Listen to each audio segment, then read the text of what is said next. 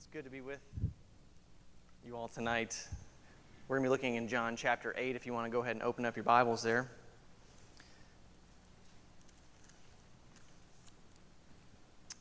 As many of you know, my family's not from Kentucky. The first time I recall coming to Kentucky was actually with a friend. Back when I was in college, we decided we were going to go out and do some camping. We were going to go visit places. So we drove down to Mammoth Cave Park, and we were camping there for a few days, and on our last day, we decided you can't go to Mammoth Cave without going in the cave. So we decided that we weren't just going to go on one of the walking tours through the cave. We were going to go on one of the hardcore tours where you got to crawl around and get muddy and get wet and that sort of stuff. And so they loaded us up in this vehicle and drive us out through the park, and we come to this concrete shaft that goes down on the ground. You got to climb down a ladder, and they open this steel door or whatever. Like, oh, go on in. So we all climb into this thing, and you got your little hat on, you got your coveralls, and you got a little light on the front, and in you go. And so it was neat getting led around in there with this little group, going through the cave, seeing different things that you don't get to see on a normal tour through there. But probably the most memorable part was about halfway through, we got into this room, and there was a small underground lake. And they made sure everybody got in, okay, and the guide then went to the front of the cave. And I remember her saying, now I want everybody to be as quiet as you can. So she waited till everybody quieted down. And she said, just go ahead and turn your lights off. You could feel that darkness. It was just that thick. I'm sure some of you have had that experience. You cannot see the hand right in front of your face. You feel completely isolated from every. There was two people right here, and suddenly it feels like there's nobody there. You feel completely alone, completely disoriented. I couldn't move if I wanted to. All I can do is just feel the cold rocks all around me. But it was nice to know that we could just push that button again, the light would come back on. We'd come crawling out and walk across, and the people on the normal tour have watched, they look down in this hole and they see us crawling up and out and going across and down these other holes. But I'll never forget that darkness. It was so thick. And we're going to look at that sort of thing today, because in our passage in John chapter 8, verse 12, Jesus speaks again, saying, I am the light of the world. Whoever follows me will not walk in darkness, but will have the light of life. So since we're looking at just one verse tonight, the sermon might feel a little bit more like a Puritan sermon. We're going to go through and look at all the words and think about what it means. But we're going to think about it in two parts tonight. Okay, this verse breaks up into two simple parts. We're going to look at first, what is the light of the world? Okay, what does Jesus mean by, I am the light of the world? And then look at more of the application side. What does he call us to do in light of who he is? Okay, so we need to look at who Jesus is and then think of how are we to live in light of that.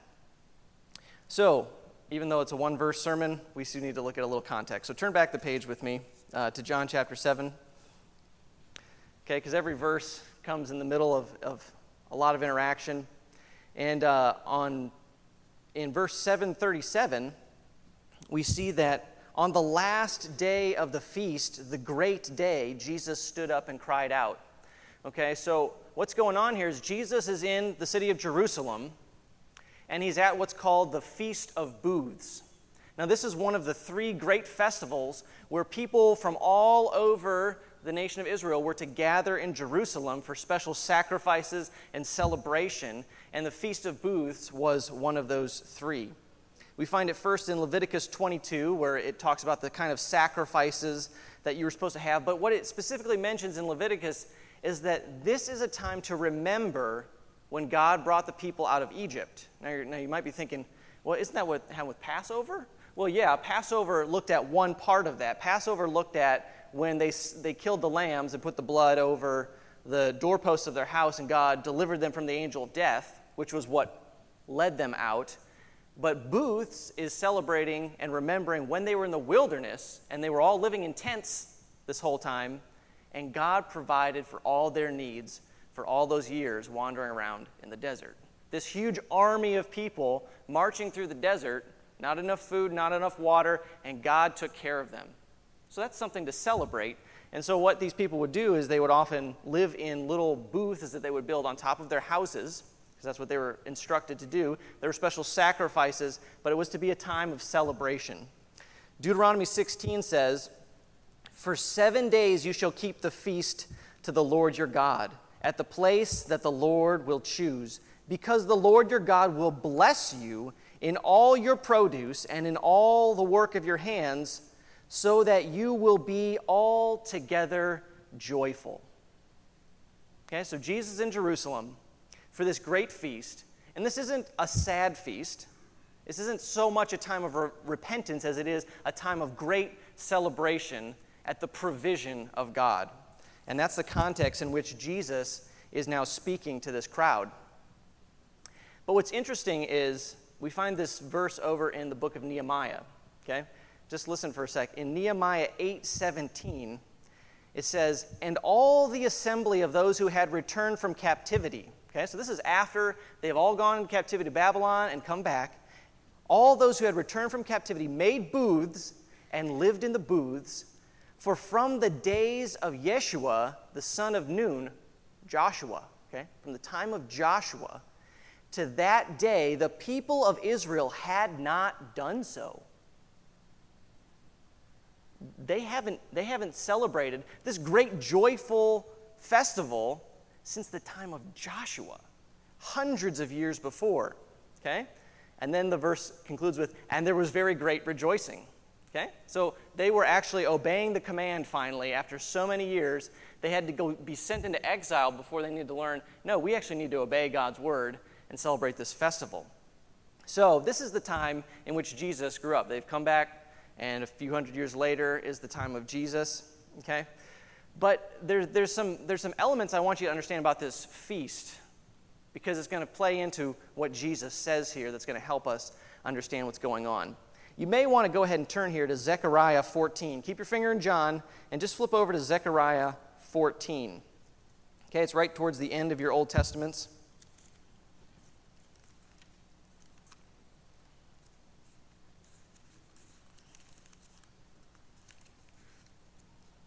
Okay, Malachi is the last book, Zechariah is right before it.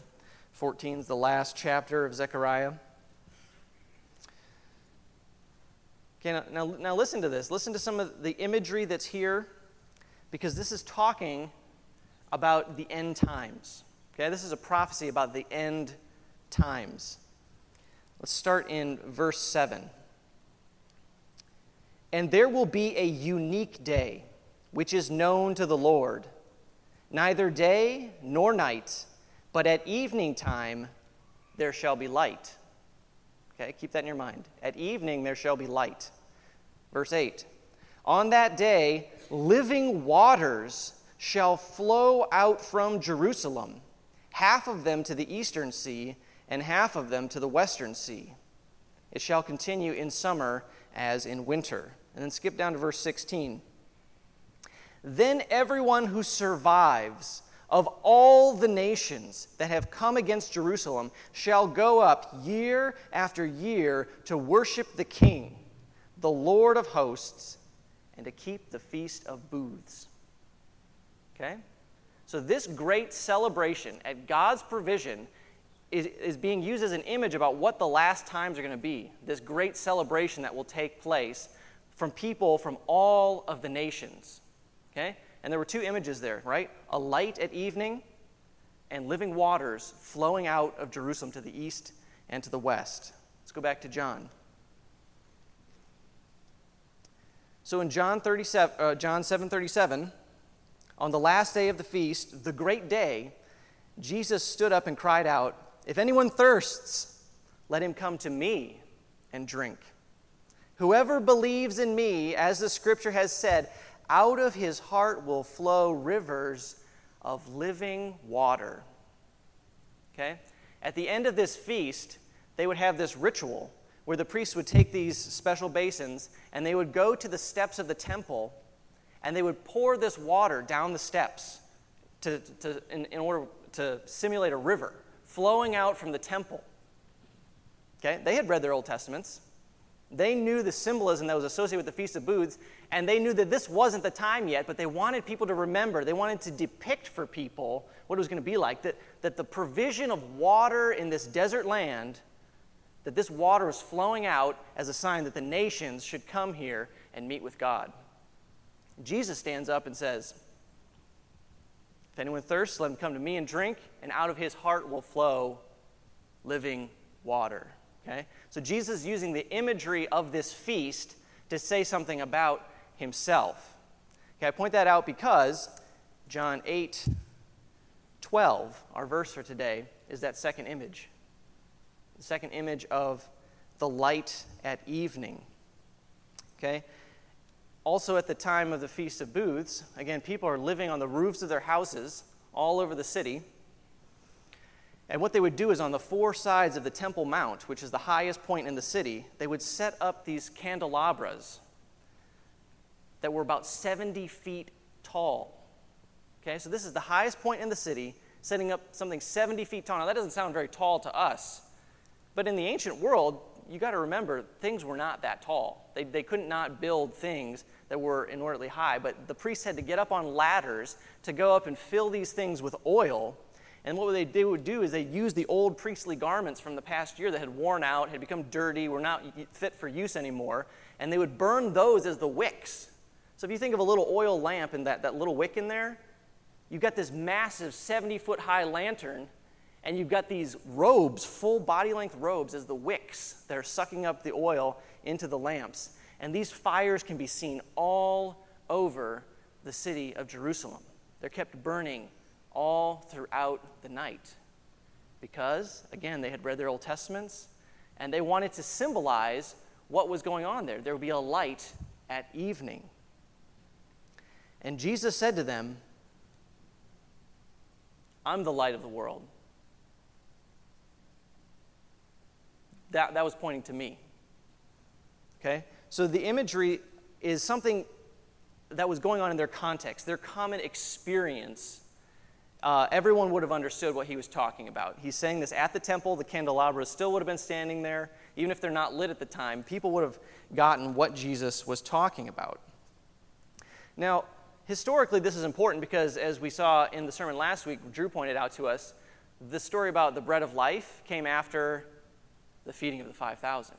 Okay? So Jesus is in this mode of using people's experience to talk about things of faith. He wants to take something that's real, that's tangible, that's palpable to people, and he wants to show them what that has to do with faith, what that has to do with him specifically. So let's go ahead and look at this. Now that we know some of the background there, let's see, what does Jesus mean by saying, "I am the light of the world"? Why did Jesus choose this image to describe himself? There's lots of other images that happen with the Feast of Booths. He could have said something like, "I'm the booth of life. Whoever sits in me will find eternal rest." Okay? I mean, I'm not going to put words in his mouth, but he could have said something like that potentially. Use an image. They're all living in these booths. You need to live in me. No, he chooses light as the principal image to talk about himself here. I think that's probably because light is a more prominent image throughout the Bible. You'll all recall, right at the beginning of Genesis, on the first day, God says, "Let there be light." Okay? Before he's created these other things, he creates this distinction of light and darkness. This is an utterly foundational distinction for the created world, light and darkness.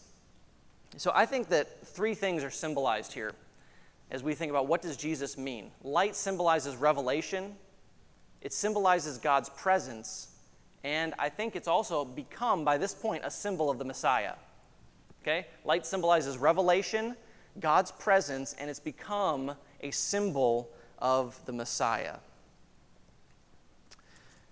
So let's look at the idea of revelation first. Light as revelation. Think back to the first time God revealed his name to Moses in the wilderness. Jake shared that with us a few weeks ago, didn't he? From the book of Exodus, chapter 3. What was the symbol that God used when he met Moses there? Yeah, It was the picture of a burning bush that wasn't consumed. Okay, so there's a bush, and now that bush might have been there anyways, but Moses knew that something was different, that God's presence was there because this flame of fire was in the bush. Okay, he could have used this. He could have used the image of water gushing out of a rock. I mean, Moses in the desert sees a waterfall coming down from this mountain. I got to go see what that is. Okay, God could have done that. He chose to use the symbol of fire and light to point to his presence there. Okay, but also think about the fact that that little encounter, this little bush burning, the first time that God reveals himself, reveals his name to Moses. By the time Israel gets back there, after the 10 plagues, the going through the Red Sea, coming through the wilderness, they get there. In Exodus chapter 19, it says, "Now Mount Sinai was wrapped in smoke because the Lord had descended on it in fire. The smoke of it went up like the smoke of a kiln, and the whole mountain trembled greatly." Okay, so this little burning bush, the first time Moses meets God, turns into the whole mountaintop being consumed by fire when the people of Israel get there. Okay, so this image of burning light is something that's pointing to the revelation of God. Because think about it, when Moses met God, God revealed his name. I am who I am. When Israel got to Sinai, what did God do fundamentally? He revealed his law. He said, this is how you're to live now that you're my people.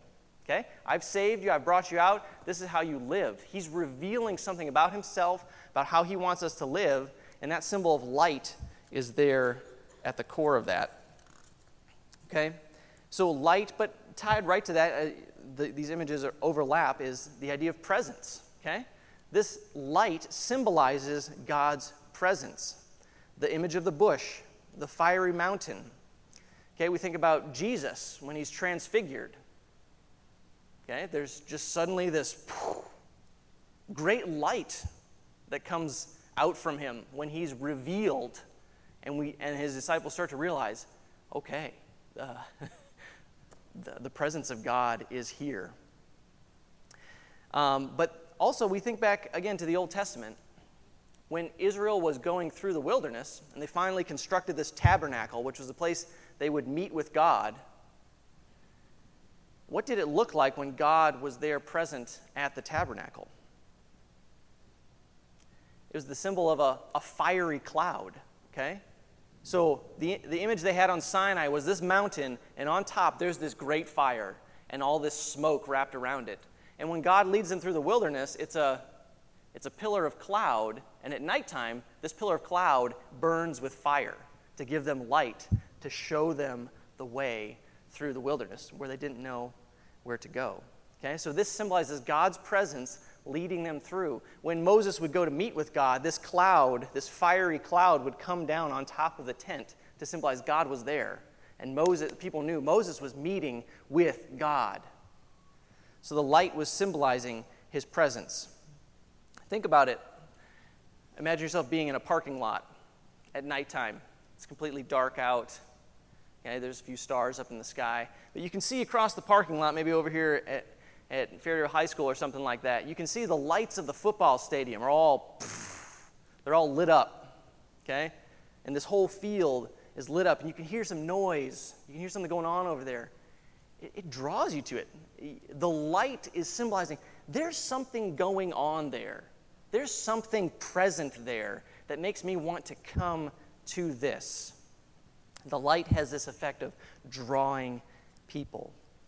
Okay, so light symbolizes revelation. It symbolizes God's presence. But also by this time with the prophets coming on top of God's law, it symbolizes the Messiah. It symbolizes the Messiah. That which combines a little bit of God's revelation and his presence. You're familiar with some of these verses in Isaiah 9, verse 2. The people who walked in darkness have seen a great light. Those who dwelt in a land of deep darkness, on them has light shined. Okay? Because what does verse 6 go on to say? For to us a child is born. To us a son is given. In other words, this light shining is represented in this baby being born. Okay? Who's going to be the wonderful counselor, mighty God, everlasting Father, Prince of Peace, okay? So the Messiah coming is like light shining into the darkness, and the people who are walking around in darkness finally see it when the baby comes. Isaiah 49:6, this may not be as familiar to you, okay? But God says, he's talking about his servant, he's talking about the servant Messiah here. He says, it's too simple a thing that you should be my servant to raise up the tribes of Jacob and bring back the preserved of Israel. I will make you as a light for the nations, that my salvation may reach to the end of the earth. So again, this is talking about the Messiah. He's coming, and he's not just going to do something for the sake of the people of Israel.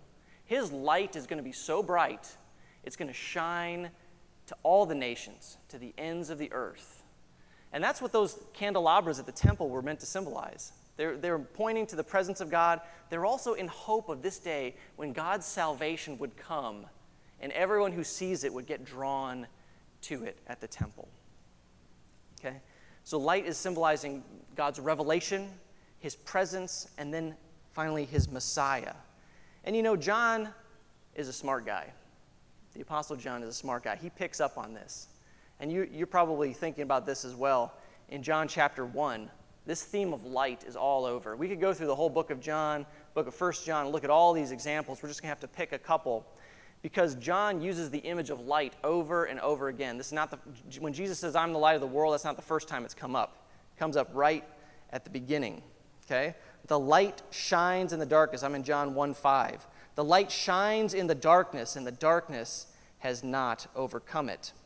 There was a man sent from God, his name was John. He came as a witness to bear witness about the light. Or we could say, at this point, we know he's talking about the Messiah, right? He's talking about Jesus. And that we might believe through him. He was not the light, but came to bear witness about the light. Look at that. If you haven't seen that, look at that. Look at that light. That's what he's doing. Verse 9, the true light, which gives light to everyone, was coming into the world. He was in the world, and the world was made through him, yet the world did not know him. And then down in verse 18, we get this idea of revelation again. No one has ever seen God, the only God who is at the Father's side. He has made him known. He's shined the light about God to all the nations, okay? So this is what Jesus is doing. John has picked up on this. And by this point, Jesus is using his context. He's using the whole Old Testament imagery. And he says, I am the light of the world. So what's Jesus doing? I think Jesus is using a powerful, tangible element of their immediate experience to say something about himself and about his mission. Jesus is teaching us that he is God's appointed means of revelation. If light symbolizes revelation, it says, I'm the light, he's saying, I'm where you get revelation about God. Jesus is teaching us that he is God's appointed means of redemption, okay? The light was to shine and show people God's salvation. And he's saying, this is where you find it, right here. I'm the light. Jesus is teaching us that he's the place where we meet the presence of God. So Moses met God at a burning bush. Everyone would have known that story. Jesus says, I'm the light. This is where you meet God. Okay? That pillar of fire that symbolized God's presence when Moses would go meet him, I'm the light. If you want to meet God, this is where you meet God. And Jesus is teaching us that the world can follow this pillar of fire through the darkness. He's going to lead God's people from here on out. Okay? So I think we've looked at that, and that's helpful to understand Jesus' light, what he's saying about himself. And before we move on to okay, what do we do with this? Let's just pause and do what Israel was supposed to do at the Feast of Booths. They were supposed to rejoice. Okay? Because we need to realize, like those prophecies said, we're the people that have been walking about in darkness. We're the people like I was in that cave, except we don't have a light. There's no light on our helmet. to get us out. We're groping about in the dark, feeling isolated, feeling confused. And yet light suddenly comes in to our situation, shines and shows us the way out of that cave. We should rejoice at that. We should give thanks to God. That's the first thing we should do when we hear this, that Jesus is the light. We should rejoice in this truth. We should celebrate Jesus is the light of the world. I love songs that mention that, even like Be Thou My Vision is a great one, that idea that he is something that's shining out there and we can follow that light out ahead of us. But Jesus gives us some real specific things to do, doesn't he? Even though it's a short verse. He says, I am the light of the world. Whoever follows me will not walk in darkness. Okay, so we got this idea of follow me. But he will have the light of life. So what does it mean to follow Jesus? And what does it mean to have the light of life? I tell you, following Jesus is one of John's great pictures about what it means to trust in Jesus. Okay, I'm going to equate those two terms. To follow Jesus is one of John's various images he's using in this book to talk about what it means to trust Jesus. You probably know the purpose of the book of John. In John chapter 20, verse 31, he says, these things are written so that you may believe that Jesus is the Christ, the Son of God, and that by believing you may have life in his name. So John tells us at the end of the book, this is why I wrote this book. This is why you need to read, when you read this book, I want you to believe this stuff. Okay? And all throughout the book, he's giving us different images through the words of Jesus about what it means to do that, what it means to believe. So in chapter 1, verse 12, it talks about receiving Jesus as a guest. In 4:14, it talks about believing in Jesus is like drinking water. In 6:53, we heard last week, believing in Jesus is like eating bread. Okay, you have to take that. You have to take this into you. Okay, 8:12, believing in Jesus is like following a light when you're in a dark place. Believing in Jesus is like following the voice of a shepherd. Chapter 10, verse 8. Believing in Jesus is like walking down a path that's clearly laid out for you. John 14:6.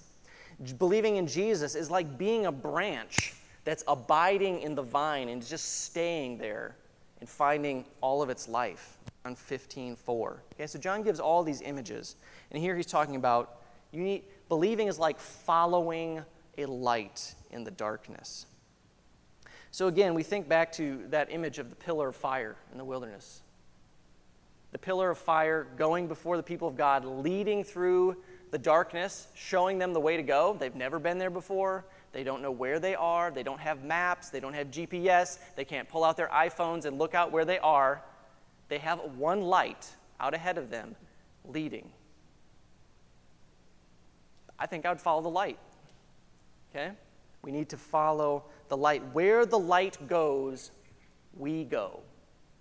Where the light goes, we go. Where God's word directs us, we go. I was looking at a doctrinal statement for a school last night, and it talked about God's word being authoritative. That's a good word. I like that word. Authoritative. God's word is an authority. It can tell us what to do. It tells us where to go. That's why we have such an emphasis here at this church about being in the Word. That's why when we preach and teach our Sunday school classes, we want to always bring things back to the Word, because this is authoritative. Not what anyone says. This is the authority. God's Word is the authority. It is what tells us where to go. It has a binding nature upon our souls. Now, whenever there's an authority, we need to submit ourselves to it. Okay? The pillar of light going through the darkness, I can say, well, I'm not going to follow that. I'm going to stay here. I'm going to sit on my rock. Okay? And all the people march by. The light goes off. I can't see it anymore. And I'm left in darkness, all alone. And I don't know where to go. Okay? So we have to submit ourselves to this. We have to come to this book. And when we open it, we have to say, God, open your word to me. And open me to your word. Okay? I want to understand this book, but I also want to be open to doing what this book tells me. Okay? That's part of what light is. It's revealing things to us, but it's authoritative revelation. We need to receive it. We need to take God's word in, and as we receive it, we need to be willing and ready to follow it wherever it takes us. But this last image, I struggled with this phrase. Think about it with me a little bit, how strange it is. Whoever follows me will not walk in darkness, but will have the light of life. Jesus didn't say you'll see the light of life. He said you will have the light of life. What's he talking about here? And the first thing that comes to mind is every night when I'm at work, I walk around and just making sure all the children at the home where I work are safe. And last night, someone had taken the fancy little LED flashlight and had misplaced it. So we had to use this gigantic metal flashlight that looks like it's from the 1950s. Like this could be a weapon as well as it is a flashlight. But it's walking around in the darkness, and I've got a light with me. Okay, I have a light with me. That's the first thing I thought of when I'm thinking about this. I have a light, and it's with me. For those of you that are Lord of the Rings fans like myself, you think of Frodo in the darkness, and he's got this giant monster spider chasing him through this cave. He doesn't know where he is. He's lost, and he remembers someone had given him a light. He pulls it out, and he says these words, and suddenly this little flask of water lights up with the light of a star, and everything is visible. He can find his way out now because he has a light. He'd forgotten he had it, but he pulls it out and he has a light, and the light suddenly becomes a means of salvation for him. When we face the dark tunnel of death, when we face the black fog of the moral chaos in our society, we need to have a light, don't we, friends? We've got to have some authoritative truth that we come back to again and again to say, I don't know everything, but I know where this book leads, and I've got to follow this book. This is light. God's word, God's revelation in Jesus, coming through the apostles in this book, is light to us. And we need to follow it. And praise God that we have it. And let's pray for those peoples around the world that don't have it. In our Sunday school class, someone today brought up, the fact that a lot of these folks around the world have never read God's word. Some of them, even in this 21st century, still do not have it in their own language. They don't have light. They don't have it. Maybe they have access to it through a second or third language, but most of them do not have it. Let's be thankful for having light. Let's avail ourselves of it, and let's pray that the light would go out to all the world. But the last point I wanted to bring up about this was something that came to me as I was thinking about what does it mean to have light? This isn't just a light that I control. I can turn this flashlight on and off, put this book away and choose to obey it when I want to, when I don't want to. This is a light that changes us. When you have this light, it changes you. In John chapter 12, why don't you go ahead and turn there with me? Jesus brings this up one more time.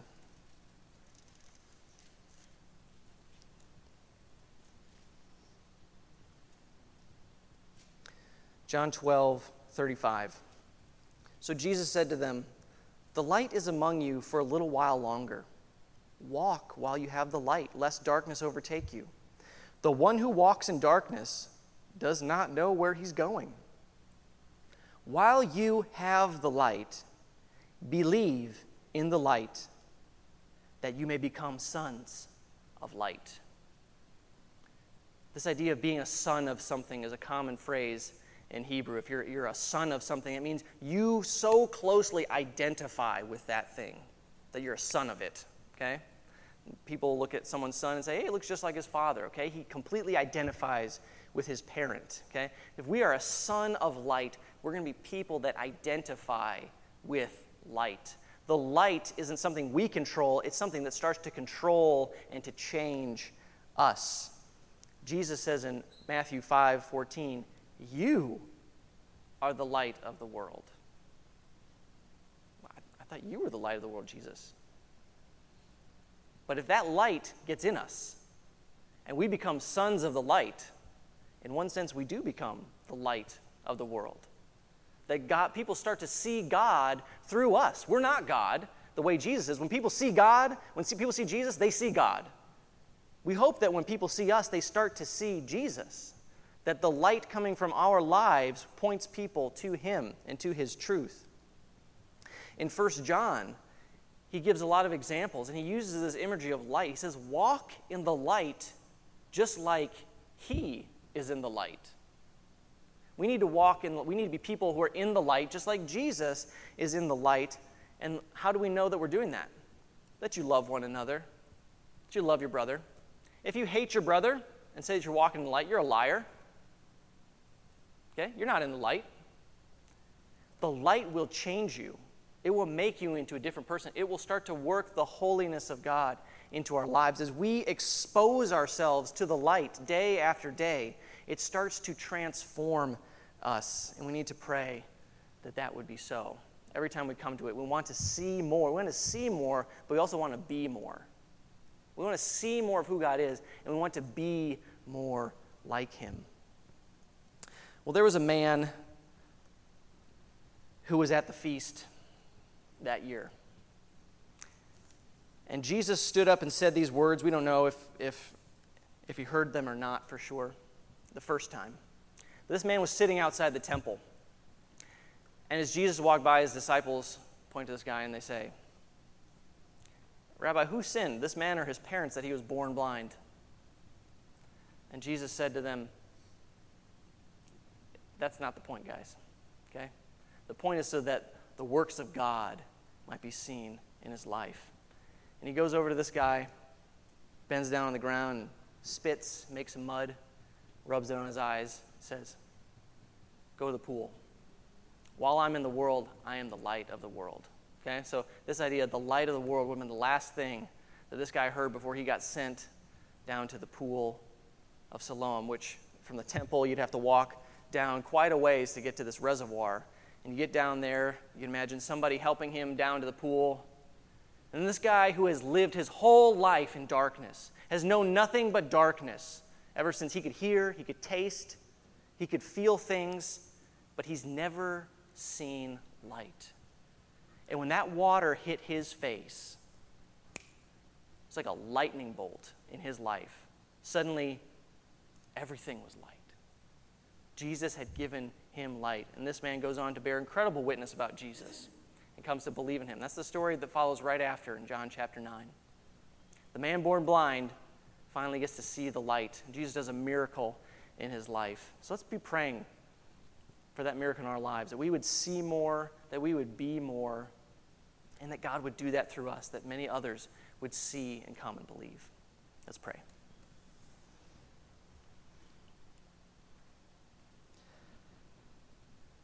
Lord Jesus, we thank you. Thank you for coming into our darkness, the darkness of our sin, the darkness of our lives, and shining your light. We want to be more open to you. We don't want to hide things in closets and close the doors and say, we don't want light in there, Jesus. Just out here in the living room's fine, not over there in the closet. Open our whole lives to your light.